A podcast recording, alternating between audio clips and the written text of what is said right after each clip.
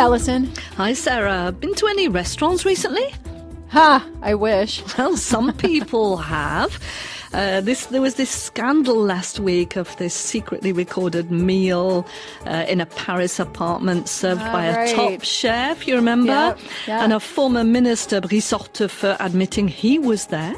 Yeah, yeah. And his defense was, I didn't realize it was a restaurant. Hmm, right? He paid for food cooked by somebody else in a place that wasn't his house, but it wasn't a restaurant. Hmm.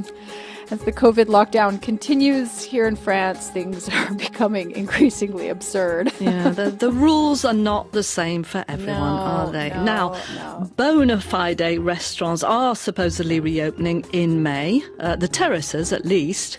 Yeah, yeah, that's what they say. Um, if, of course, the infection numbers go down, the, the or maybe even not, I don't know. That that they're really banking on these dates, um, and there's a lot riding on vaccinations. Yeah, I am now eligible.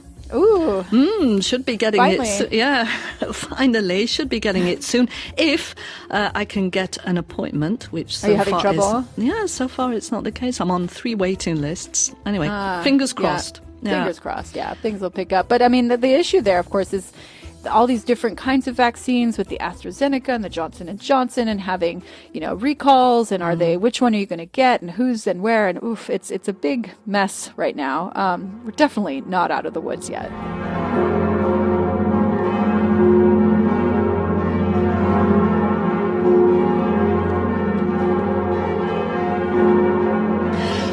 No restaurants, but how about Notre Dame Cathedral, Sarah? Have you been anywhere near there of late? Um, well, I biked by a few weeks ago. Um, it's definitely still surrounded by construction, not at all accessible. There are big photos on the paneling around the site showing all the archaeological work going on inside, and it's all surrounded by cranes. I mean, lots of work going on there. Yeah, after the fire, uh, which happened two years ago today on the 15th of April. Right, right. The roof was an inferno of flames. I mean, it was quite beautiful in its way, although it was shocking. And then the spire crumbling. I mean, really intense. It was indeed. Uh, it made, of course, headline news all over the world. And because it took a while for that spire to, to collapse, the towering inferno, some people in Paris had time to rush over there and film it in real time and send those pictures all around the world. Yeah, yeah, I was not one of those. I was watching those pictures being sent, but I do remember sort of watching all night and the fear that the whole building was actually going to collapse and that feeling of, of relief, you know, in the middle of the night or whenever I woke up the next morning when it actually hadn't. But there was a massive amount of damage. Yeah, and there was a big outpouring of grief, wasn't there? Not just in France, in fact, but around the world. You you realise just how attached people were and are to this Gothic monument, Our Lady, Notre Dame. Mm, It's sort of a sense of permanence, I guess, that somehow was shattered. I mean, this is a building that dates back, what, to the 12th century? And then here in France, right, the fire came on the back of terrorist attacks and kind of made everyone feel even more insecure. But despite those initial and very, very dramatic images, much of the cathedral was thankfully preserved, like the, the main bell towers, the outside walls, and some of the vaulted ceiling survived, as did many of the religious relics and the artworks inside the church. So it, it wasn't quite as bad as we initially feared. And of course, then immediately afterwards, there were all these debates about the reconstruction, right? Like how to do it, um, who's going to pay for it, how it was going to be paid for, when it would get done. Uh, President Emmanuel Macron promised it would be all rebuilt in five years. Not sure that's going to happen. Yeah, Macron is always very optimistic about these things. The last two years have been largely about securing the site, um, even before any restoration or reconstruction can begin, and also about depolluting it of all the lead. So workers have been clearing out tons and tons of charcoal remains of the, the timber frame of the roof and then extracting what has some value in all of that. The work is more or less finished now, and much of it was done by workers on ropes. They're known as cordistes in French, and a team of archaeologists. Our colleague Lucile Gimberg was one of the few journalists allowed to visit the site recently, and I put together this report based on her encounters.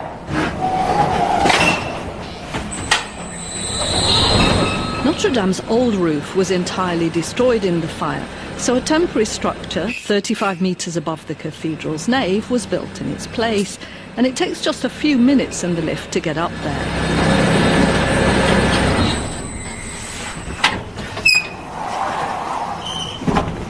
On vient d'arriver sur le plancher de la nef. Ces planchers qui ont été construits pour pouvoir. Euh, we put down this temporary flooring to reinforce the walls for a start and to seal and protect the vaults as much as possible. Et protéger les voûtes. That's Guérin Châtenay, head of the team of rope workers. He sighs and looks down at a gaping hole, Notre Dame's wound. La flèche s'est élevée ici. This is precisely where the church spire would have been, just above the cross vaults, which, sadly, were lost in the fire. Euh, This is where the rope technicians are carrying out their open heart surgery. The damaged vaults are so fragile that machinery can't be used. Instead, the workers use cords to swing down onto the shoulders of what remains of the vaults. Michael Lemaire is supervising the workers who are wearing fully protective jumpsuits, hard hats, gloves, and harnesses. Là, leur travail, c'est de déblayer les voûtes. Their job is to clear up the vaults so that we can declare them safe. For the moment, they are not safe, so we can't put any weight on them. That's why we have this system of suspension, allowing us to just skim the vaults, but without putting weight down. It's challenging work. Using shovels without being able to put your feet down requires good balance and strength. The rope workers wear ventilated masks so that they don't breathe in the toxic lead dust. The roof contained tons of lead that melted in the blaze. Traces are still visible on the vaults. Lemaire remembers arriving with his team just a few days after the blaze on April the 15th, 2019. Deux jours après, euh, après l'incendie. euh, Two days after the fire, it resembled a bomb site. Everything around us was black and twisted. I found it all a bit traumatizing. Since then, he and the team have filled sack after sack of burnt out beams and charcoal remains of the roof. On pourrait dire que c'est des, c'est des gravats, mais ce n'est pas. It may look like rubble, but these are fragments of Notre Dame, and even if they're burnt and degraded, they still have a historical value. Every time we bring an element up from a grid, it has to be registered so we know exactly where it came from. The cathedral has evolved over time, and each part of Notre Dame is from a different era, whether it's the wood, stone, metal, or the way it was assembled. Au niveau de la pierre, au niveau du métal, au niveau des assemblages. A crane takes white bags full of the debris down onto the forecourt of Notre Dame to be examined by a team of archaeologists. Parmi toutes les trouvailles que j'ai pu faire euh, de ces, dans ces deux ans, Among il y a eu all the finds over these last two years, I remember in particular having found a piece of the Notre Dame clock, euh, says euh, archaeologist Olivier Puaux. des cloches, des fragments de cloches. Il y a aussi les premiers clous, We also extracted fragments of the bells and the first euh, nails, for example, medieval nails, which are very large and well forged. In one of the marquees, archaeologist Dorothée Chaoui-Derieux spreads the black dusty earth onto pallets and sifts through to detect what needs to be kept and analysed. On récupère tout ce qui est euh, petits morceaux de métal. Donc We recuperate all the little bits of metal, especially forged nails, elements from the assembly of the frame or spire, fragments of wood, or big pieces of charcoal and glass, which we can then analyze. de charbon à partir desquels on va pouvoir faire des analyses euh, scientifiques. These remains could provide new information about the cathedral's history. After all, Notre Dame was built, modified, and restored at different periods since the 12th century. Il y a eu quelques datations qui ont été faites sur certains bois de la charpente dans les années 90, mais In the 1990s, some of the timber frame was dated, but no more than 50 fragments or so. Now the whole frame is available, if you like, for scientific study because this wood won't be used in the restoration. So we'll take wood samples and they can provide us with a lot of information on the type of tree used, how old it is, the climate, and the construction period. Lots of information that we would never have had if the disaster hadn't happened. Several thousand stones also fell from the cathedral during the fire. It's the job of geologist Lise Leroux to examine each one. Because this dig isn't just about understanding the past, it can also help the reconstruction. Les éléments de l'arc de la nef qui sont effondrés, ils vont servir d'une part à donner des indications aux architectes sur la forme. Pieces of the arch of the nave that collapsed will give the architects an idea of the shape of the arch and how it should be restored or rebuilt. And the pieces which, despite the fire, are still in good condition, well, we'll probably be able to reuse them and put them back into the cathedral.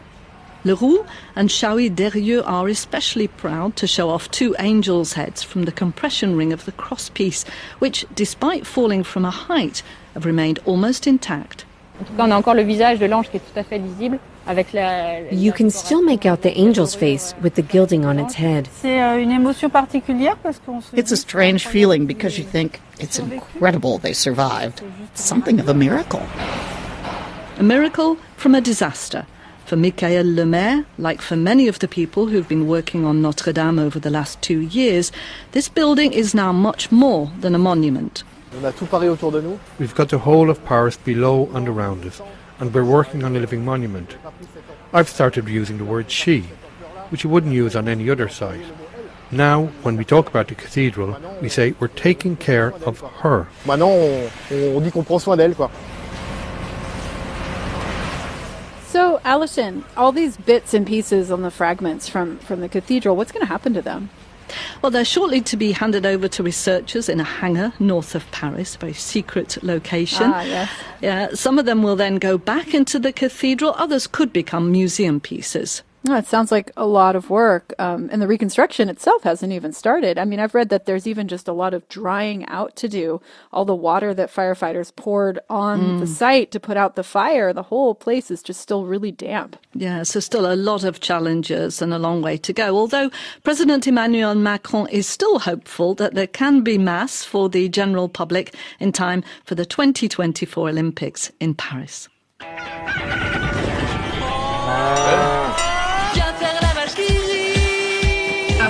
Aussi bien aux gosses qui ont deux ans qu'au grand-père qui tombe en ruine. Et avec ça, tu prendras bien un peu de fromage. Ah oui Ils sont tellement bons ces fromages. Il faut toujours garder une petite place pour le fromage. Et c'est si bon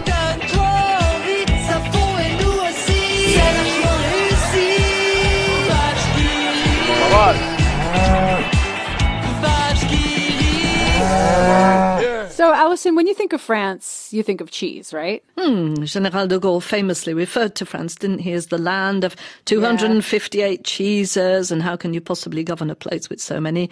Camembert, Emmental, and my personal favourite, Roquefort. Yeah, and, and vache qui rit. The laughing cow. I don't, Uh-huh. Yeah, I don't think de Gaulle had that in mind. I mean, that, I mean, let's be honest, that's not cheese, is it? Oh, but but it is cheese. It is cheese, and it's hundred years old this week. It was born on the sixteenth of April, nineteen twenty-one, when Léon Bel filed the patent for his recipe of spreadable cheese. Yeah, processed cheese in those lovely little triangles. Yeah, yeah. At the time, it was packaged in tins, not in wedges. It was called modern cheese. Um, a few years earlier, the Graff brothers, originally from Switzerland, they had set up in Jura, not far from where Bel was based in eastern France, and they'd started producing a spreadable Gruyere product. Bel realized this could be the solution for his own family's problems. They had a cheese ripening plant where they were taking cheeses from farmers and, and turning them into the Comté that you know now from the Jura. But by the end of World War One, they'd accumulated too much. These huge wheels of Comté, um, they were unable to sell it. Bel decided that he would turn it into something else. So he mixed the Comté, the hard cheeses, with other cheeses like Gruyere, and then mixed it in with milk and butter and heated it up this this new method. And a hundred years ago, this spreadable cheese was a novelty. Because of the processing at high temperatures, the cheese was actually very stable. And it still is. You know, you can keep it out of the fridge for quite a while. It's very handy. Yeah, Picnics. yeah, for sure. And this this was a new product in the 20s, but Bel wasn't the only one doing it. But what he was doing that was new and what was genius was the packaging Mm. and the marketing. Um, the first vache qui was sold in a round metal tin, and on it was a drawing of a red cow, a drawing by Léon Bel himself. The cow standing on four legs behind a sign that says La vache qui the laughing cow. The laughing cow we know today, the red and white head, was drawn by the illustrator Benjamin Rabier, and legend has it he added the cheese box earrings at the urging of Bel's wife to make the cow more feminine. Hmm. Well, I suppose that does make sense, you know, in marketing terms. The cow, yeah, milk, yeah, and you know. Yeah, milk exactly. And I was always impressed, you know, by these the cheese box that has the cow on it, that has the cheese earrings, that has the cow, and sort of never-ending mirror effect. As a kid, I was always very interested in that. Anyway, the the new laughing cow appeared in 1924. this on these round cardboard boxes and then with the individually silver wrapped wedges that we know today. And the whole Vache qui became an icon. Bel was amazing at marketing. He figured out how to put the image on, on stuff. By the 30s, there were laughing cow emblazoned playing cards and ink blotters and any promotional objects you can imagine at the time. There were radio broadcasts. Um, there was the song, this one the, by the aptly named Constantin Le Rieur, singing La Vache qui rit. Mesdames nous donnent du bon fromage qu'on nous vend partout en tout petits morceaux. C'est la vache qui rit, c'est la vache qui rit, pour la plus grande joie de tout le pays.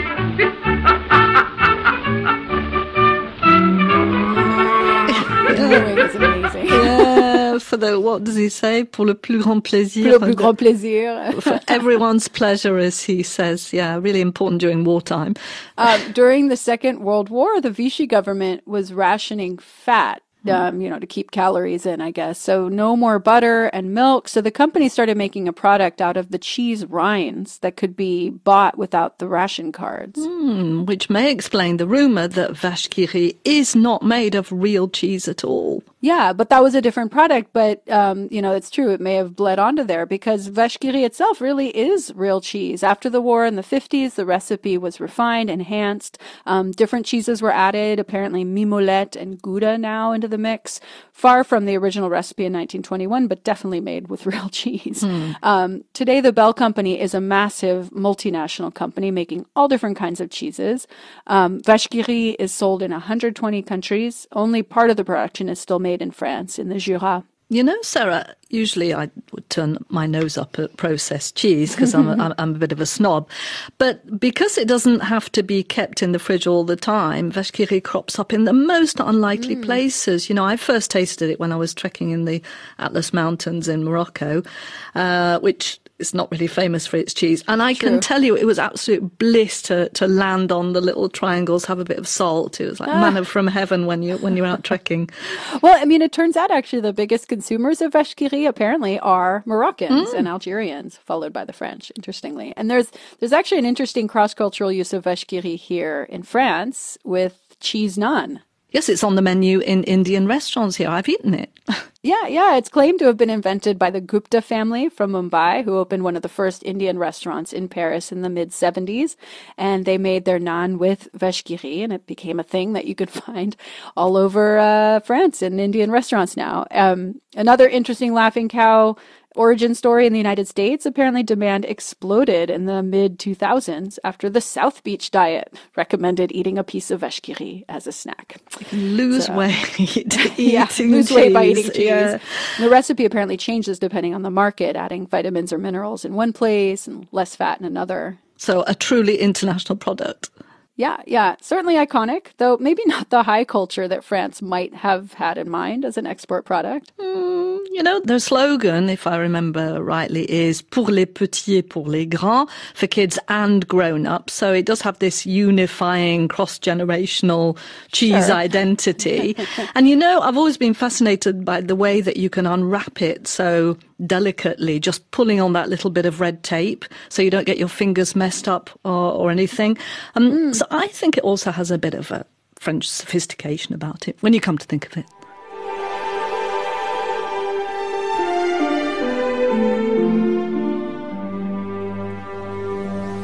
Sainte-Hélène, la vague vient, la vague part, le bateau du courrier ramène ma mémoire de Sainte-Hélène, mon corps ce sera pour plus tard.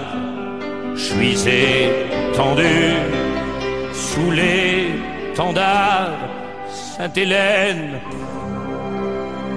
Alison, I want to take you now to one of the most remote places on earth. Well, Sarah, seriously, with this COVID thing, anywhere you can take me outside of Paris at the moment would be welcome. Well, we're headed to St. Helena. It's a tiny volcanic island in the South Atlantic, about 2,000 kilometers from the coast of Angola. Don't- A British overseas territory, in fact.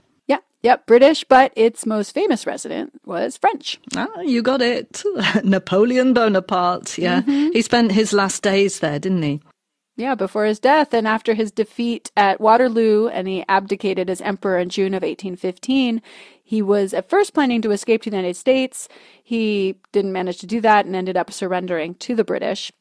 And they decided to send him to St. Helena because the previous year he had managed to escape from the island of Elba in the Mediterranean after his first abdication. Yeah, so the British were taking no chances with their prized prisoner, had to make sure he didn't None slip out all. of their hands a second time.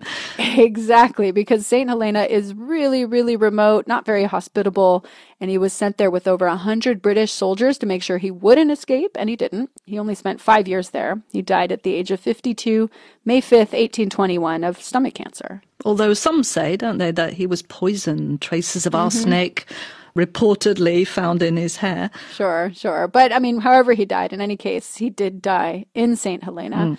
And um, we're talking about it today because 2021 is the bicentennial of his death, and France is going big on this commemoration.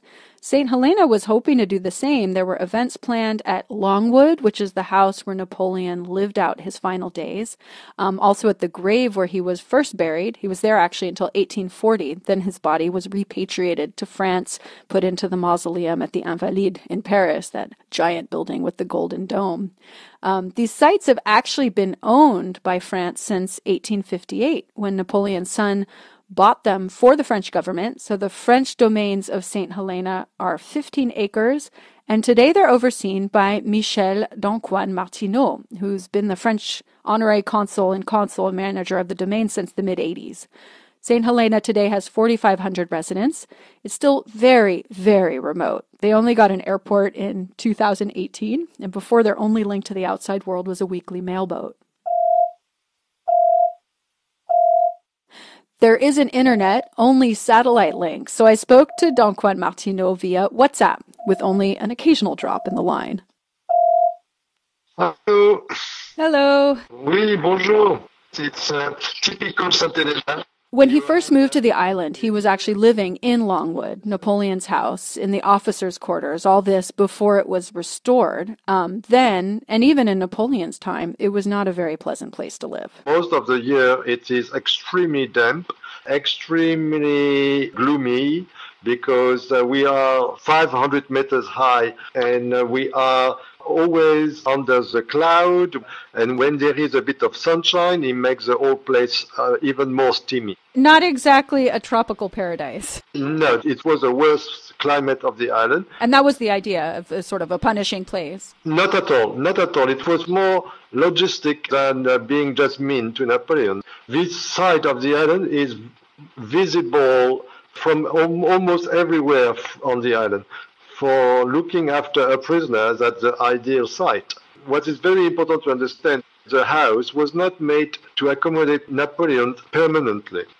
When he arrived, London sent the order to build for him a proper house, well furnished, uh, a luxurious house. Unfortunately, the house was only completed about a few weeks before he actually died, uh, so he never lived in. Because he died he died much earlier than anybody expected. Exactly. So yeah, he's up on this this hill in the clouds all the time in this damp place, um, being watched. I mean, there there's you know hundreds of soldiers watching him because they're terrified he's going to escape yet again. Um, what was life like for him? It was like a lion in cages. The Napoleon, uh, because he stayed at uh, Longwood uh, over five years, uh, five and a half years, and it's um, uh, you can really split those five years into two sections. Uh, the first one is when he was busy writing and dictating, wanting to do the campaign of restoring his title of being ex-emperor and not General Bonaparte. So that was his uh, fight at the beginning. Uh, and when he failed after the Aix-La Chapelle uh, Congress, he stopped doing that and he was much more concentrating into redoing some gardening. You worked on restoring Longwood, and from what I understand, you started yourself actually with the gardens, right? Yeah. And then um, recuperating objects from from the islanders, kind of interesting there. Um, and you managed to raise money to restore the whole building. So, in in this restoration project, what do you see as important about this part of Napoleon's history, his whole political career was over. But w- for you, what, why is it important to, to remember this, and what is important about this part of Napoleon's history? Napoleon is one of the main figure of the French histories. And uh, of course, wherever he's been, he attached his name to it, and Longwood forever will be associated to not, not only Napoleon history, but it's also uh, uh, the life of an exile, of a politician, and a statesman. So it's it's on its own a story to tell. Somebody who touched the top and uh, fell very deep uh, down. That is a story on its own. Yeah, yeah. It's interesting too because it's sort of the place also where he, as you even said, you know, he started sort of writing his own history and dictating his memoirs and kind of trying to kind of create his own mythology to some extent. Yes, that's why. So it's it's captivating to see how a man is actually rewarding his own life and sulking in it actually it's touching and deeply human because it's so much an abstraction when you think about the Napoleonic Code and all his political accomplishments. But in, in some ways, it is right too high for uh, ordinary people to look at him. But when you come to St. Helena, he is a human. He is an ordinary man dealing with uh, his own fall. And then you can relate to personal feeling and uh, human feeling it's very important uh, to be able to keep some distance with your subject if you are doing my job, because let's face it, Napoleon is a very polemical character, uh, so I stay away from any polemics. Imagine if you find that Napoleon uh, is a dictator, or you are you are much more on the negative side of the man and then you will try to uh, convince people to visit the site uh, or vice versa. If you feel that he is a hero, then you will present everything to praise him. And my position here is uh, I don't have a strong opinion in either way and I am just uh, reinstating the house as objective as possible to its original state of the 5th of May 1821. When you visit Longwood House, uh, you only visit a house of a man who died yesterday. So, so this year, 2021, was supposed to be a big year with the bicentennial of the death, and there were going to be lots of visitors, presumably, and, and a commemoration. COVID, of course, has made that difficult. In general, what has it been like to be on a very remote island during the COVID pandemic? It's almost like a double uh, confinement. Uh, we are already cut off from the world, uh, but uh, we are also confined by the rest of the world by uh, restriction for no more flights, no more ships, no more nothing. But that said, we were also at the same time very, very, very fortunate because uh, during the last 18 months, we were not wearing a mask. Uh, we were walking around. We were kissing each other in the street. Uh, we were shaking hands and we were uh, the life, but simply there was no outsiders. They were, we were just between us islanders. There was no COVID. It didn't make it there. Yeah, no COVID. The COVID, uh, it's quite something. So then, how is the how are you dealing with the bicentennial? So what you know, because I, I know there were events planned and that kind of thing. You probably a lot of the economy was counting on the tourism. What's Plan B? Economically, uh, it was a disaster. So, but we are hoping that on the 5th of May we will be able to retransmit on live all the ceremony we were planning to do with tourists. Uh, if the satellites are working well, you will be able to see all the ceremony as uh, you would have seen if you had done the trip. Well, Napoleon via satellite. Yeah. Oh, how times have changed. it's interesting, though, isn't it? How he, he doesn't want to take too much of a stance on Napoleon. Yeah, I mean, Napoleon is a controversial figure, to say the least, right? On the mm. one hand, so much of France today, our laws and systems are put in place by Napoleon. Yeah, for example, the so-called Code Napoleon, the civil mm-hmm. code, which, you know, defended this idea that the law must be based on common sense and equality and not custom or rule of kings. And, and that code wasn't just popular here in France, but it ended up serving as a model for an awful lot of other countries. Yeah, yeah. Napoleon also introduced the French public education system, established universities. He reined in the powers of the church. He was considered to be a great military commander, if you like that kind of thing. And up until his defeat in Waterloo, he'd, he'd made France the dominant power in Europe. Yeah, which is also the part that's problematic, right? Because he Mm. ruled everything as a dictator and definitely spread France's power through colonialism, reintroducing slavery for a while. So definitely not the most savory of characters. Yeah, so a, a mixed bag. But he, he was a real European, though, I understand. He apparently employed loads of people from across the continent and, and helped to bring them on, intellectuals, thinkers, etc. Although he loathed, uh, apparently, the British, and he clearly never got over that. And that's it for Spotlight on France this week. Yeah, we managed to do a show without getting too much into COVID corner. Um, that made a, a nice change for us at least. The show was mixed by Cécile Pompéani, and if you have any questions or comments, do get in touch. Our email is spotlight.france at rfi.fr. You can find us on Instagram, Spotlight on France. Spotlight on France is a production of the English service of Radio France International. And if you'd like it, then please rate and review us on iTunes. And you can find previous episodes at rfienglish.com or wherever you get your podcasts. And we're taking a little bit of a time off. We'll be back at the start of May. The next show is Thursday, May 6th. Until then, bye. Bye, Alison. Bye bye, Sarah.